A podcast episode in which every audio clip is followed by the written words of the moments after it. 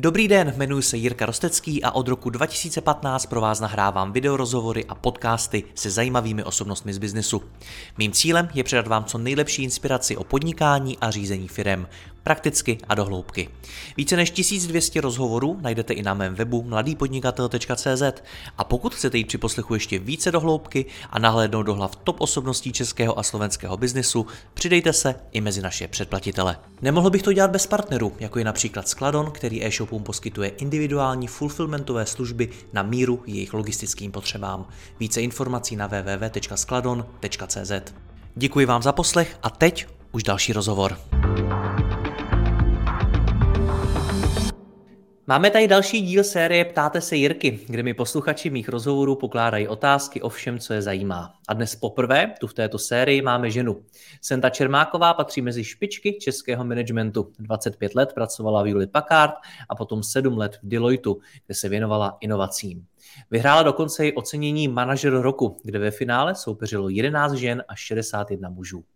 Dnes po 30 letech v biznisu učí na dvou vysokých školách, věnuje se osvětě v oblasti generativní umělé inteligence a čerstvě je také výkonnou ředitelkou neziskové organizace Čekitas, zaměřené na vzdělávání žen a v digitálních a IT dovednostech.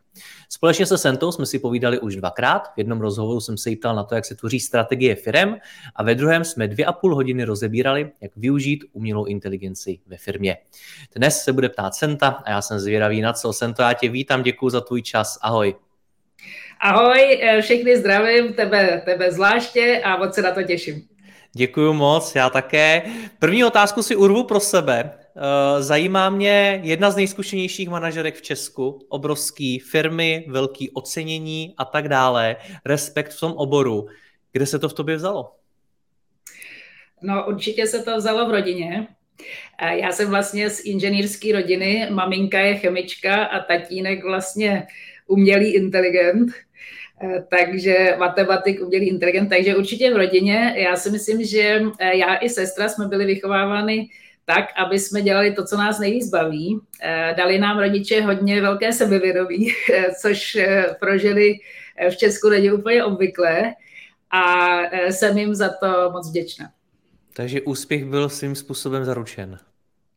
Eh, neřekla bych zaručen, ale byli jsme takový jako eh, hezky podporovaný, hezky motivovaný, eh, dobře se o nás rodiče starali, jo, takže jak někdo říká, že má třeba traumata z dětství, tak já naopak čerpám z dětství velkou sílu, velkou lásku, jo, velký prostě příběhy, cestování po světě, takže velká nádhera na těch začátcích.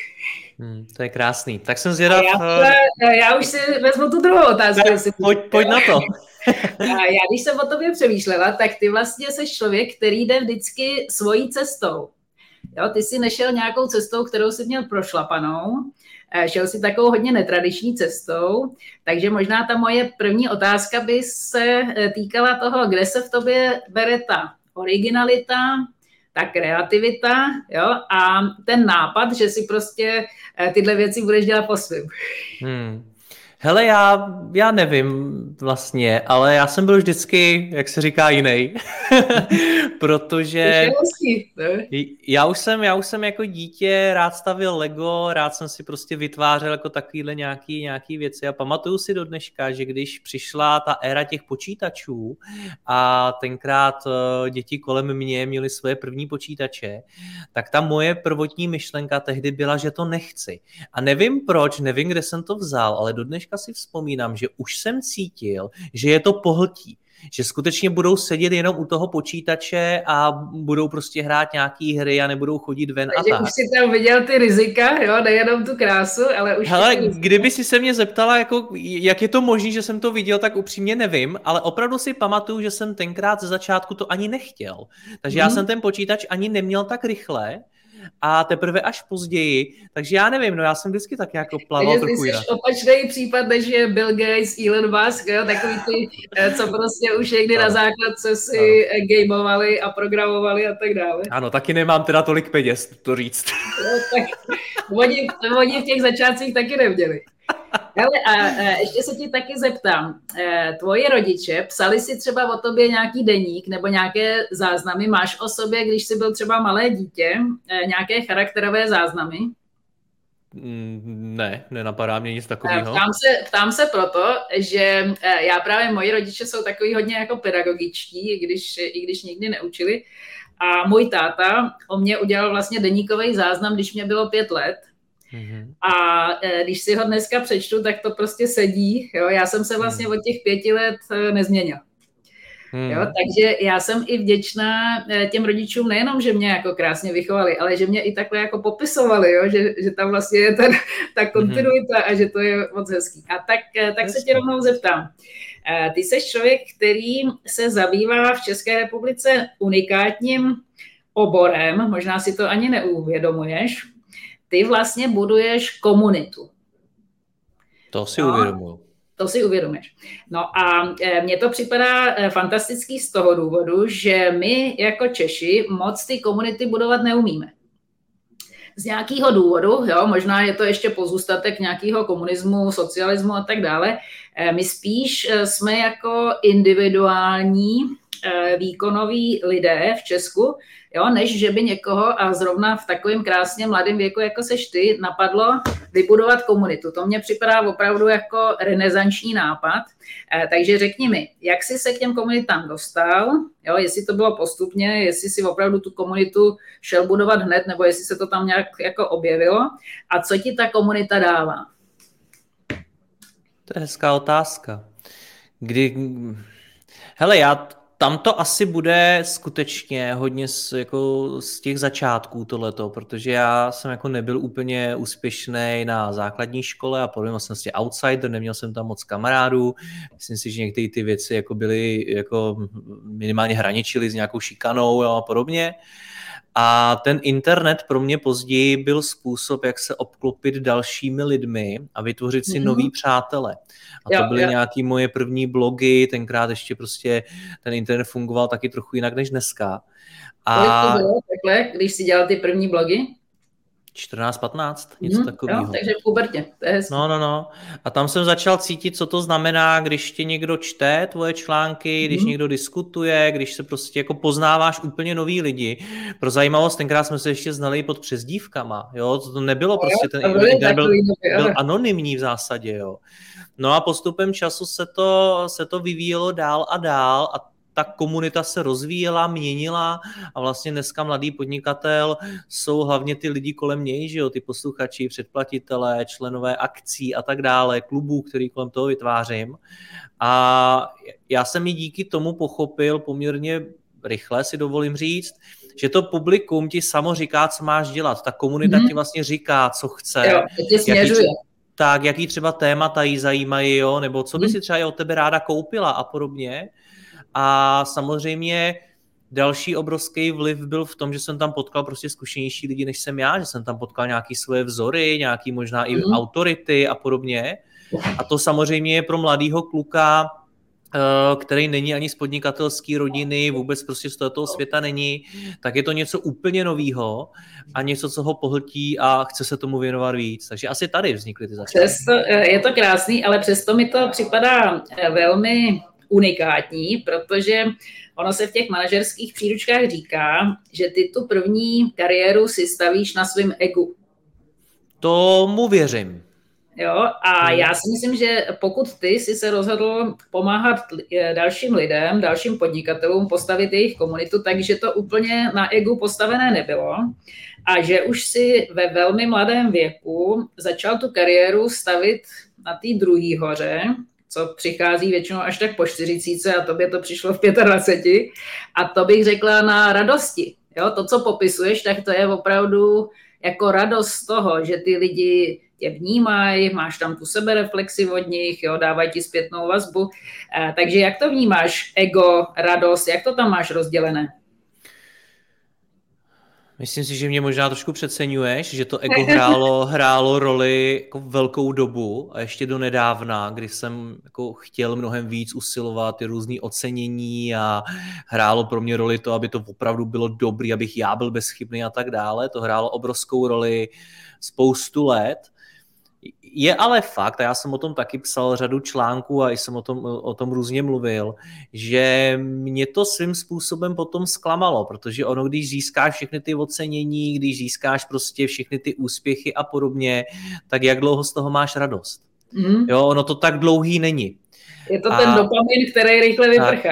Tak, jako ono je to samozřejmě příjemný, protože člověk si něco dokáže, je to nějaký razítko, ale pokud s tím máš spojený to štěstí, tak to je opravdu jako velmi prchavá věc a jako velmi rychle, velmi rychle to zmizí.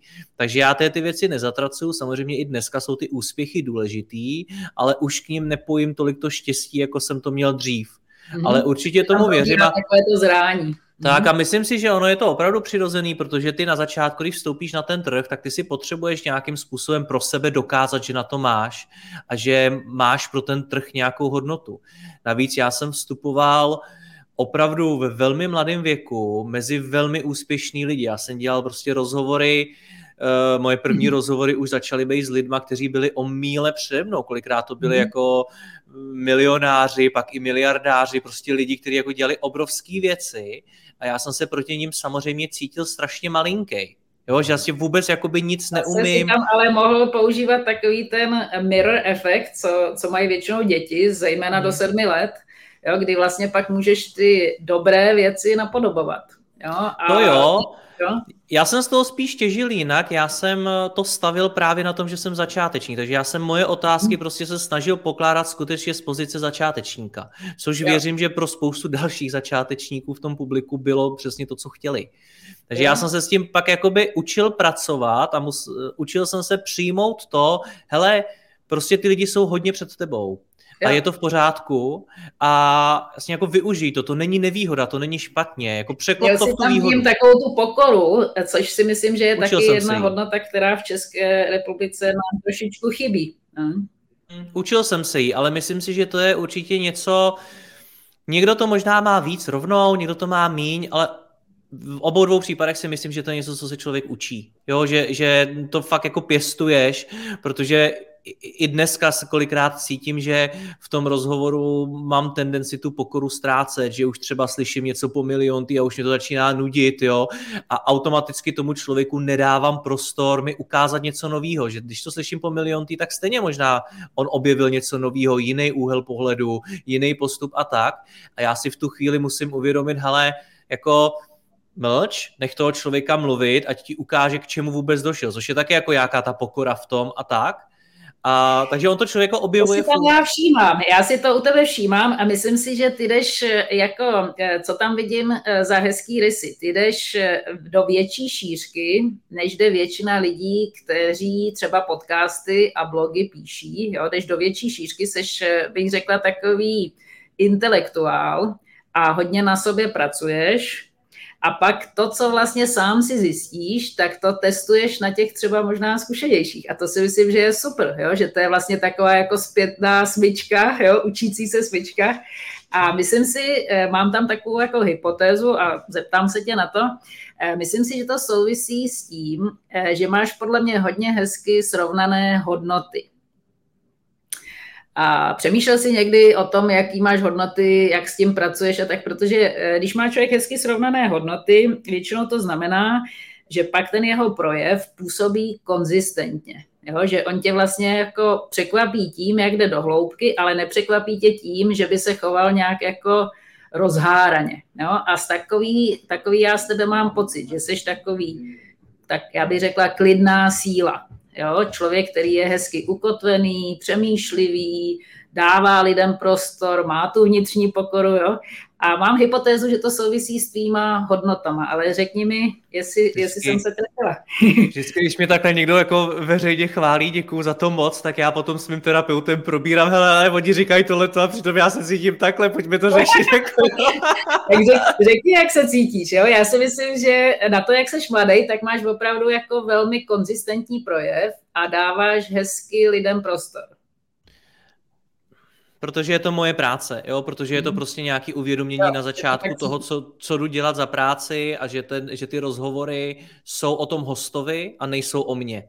To mm-hmm. je mhm. nějaký základní, inspiroval mě v tom Larry King. Já jsem hodně jo, studoval jo, jo, Larryho jo. Kinga a on skutečně jako psal ve své knižce, hele, když dělám rozhovor s hostem, ty lidi jsou tam kvůli tomu hostovi, ne kvůli mně. Mm-hmm. A to bylo pro mě takový základní, základní uvědomění na začátku, proč vlastně tu práci dělám a na základě jakých hodnot. Ty hodnoty se samozřejmě mění, zejména prostě v nízkém věku, ty je objevuješ, jo. Já ti na hodnoty můžu říct, že mám rád, nevím, férovost a takovéhle věci, což jsou jako prázdný kliše. Pro mě osobně, a myslím si, že se to prolíná v těch rozhovorech, je stále důležitější pravda. Pravda mm-hmm. v tom, jak ty věci skutečně jsou stále víc si vážím lidí, kteří umějí přiznat chyby, kteří umějí přiznat slabosti, kteří umějí přijít a říct, hele, to, jsem podělal, tohle to neumím, tam ještě nejsem a tak.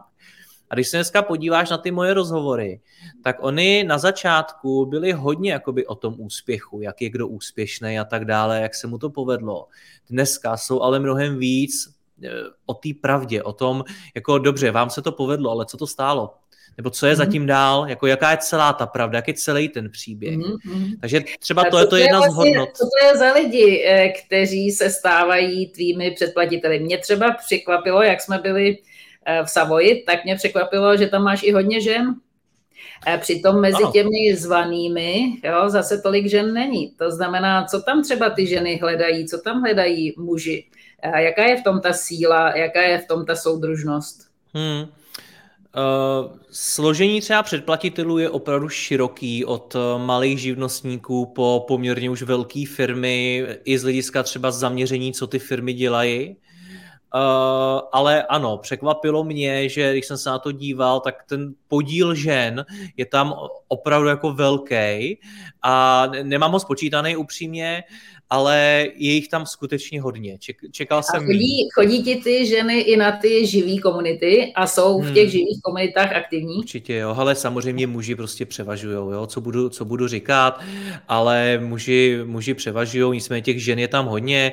Jestli tam v té soutěži u tebe bylo 61 mužů a 11 žen, tak bych si dovolil říct, že to dneska plus minus bude, bude asi podobný. Jo. No, že ono se ale to jako... se to zlepšuje, protože já když jo. jsem študovala, já jsem teda študovala atletiku, tak nás bylo čtyři holky na 200 chlapů. Jo, ono taky strašně záleží, do jaký sféry se podíváme, jo, protože já třeba, když začnu, pamatuju si, že jsem třeba dělal akce pro malý e-shopy, pro, pro, pro ty nejmenší, klidně v desítkách tisíc, stovkách tis, tisíc ročně obrat, fakt malinkatý e-shopy, tak jsem měl akce plný žen, Velmi mm-hmm. často to profilově byla skutečně žena třeba na mateřský, která vedle toho dělala, zkoušela rozjet nějaký svůj biznis, měla nějaký svůj e-shop když dělám uh, třeba akce pro větší e-shopy, tak tam mám primárně chlapy mm-hmm. a ženy tam třeba velmi často vstupují spíš z pozice manažerek. Mm-hmm. Jo, ale samozřejmě neplatí to tolik, znám i řadu podnikatelek úspěšných, jo, jo fakt jako nejde to úplně jako by generalizovat. Mm-hmm.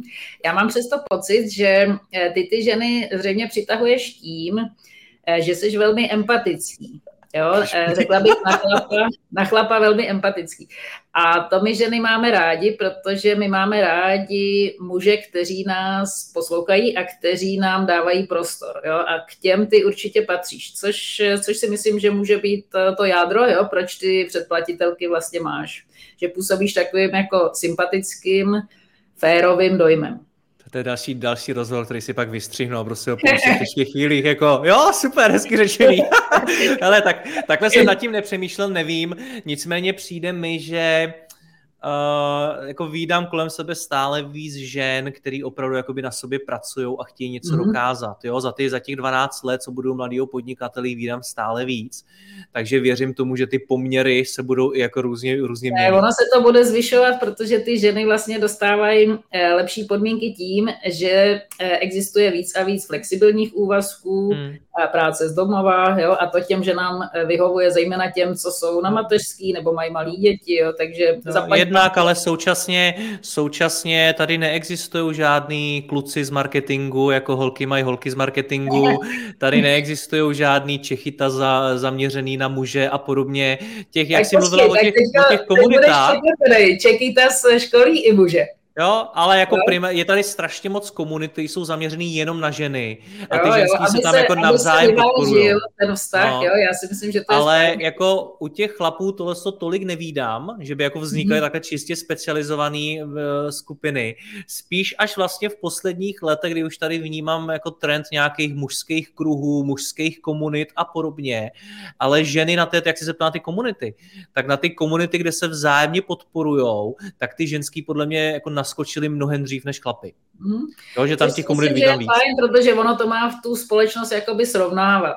Jo, my třeba, když už jsme u těch Čekýtas a IT, tak my teďka máme 10% žen, který pracují v IT v České republice, jo, přičemž evropský průměr je někde na 22, ale v Silicon Valley, kde já jsem strávila 8 let, tak je to 44%. Jo, takže tam je obrovský hmm. talentový potenciál, jo, žen, který se zejména teď s tou umělou inteligencí můžou prostě uh, si změnit job a být velmi úspěšný a velmi dobře oceňovaný jo, na tom trhu práce, pokud uh, tuto mentální změnu profese udělají. Ale pojďme k tobě. Uh, mě zajímá, hodnoty jsou jedna věc, mě zajímá, jak vlastně nakládáš se svými talenty. A já v tobě určitě vidím strategické talenty, analytické talenty, Eh, jaký ty v sobě vidíš talenty? Děkuji, že posloucháte tento rozhovor. Jeho zbytek je určený exkluzivně pro naše předplatitele, kteří si mohou poslechnout i celou řadu dalších top osobností českého a slovenského biznesu. V poslechu můžete pokračovat během chvíle na mladýpodnikatel.cz lomeno předplatné. Zakoupení předplatného navíc podpoříte i moji práci a budu tak moci tvořit další rozhovory a inspiraci pro vaše podnikání a vaši kariéru. Děkuji vám, Jirka Rostecký.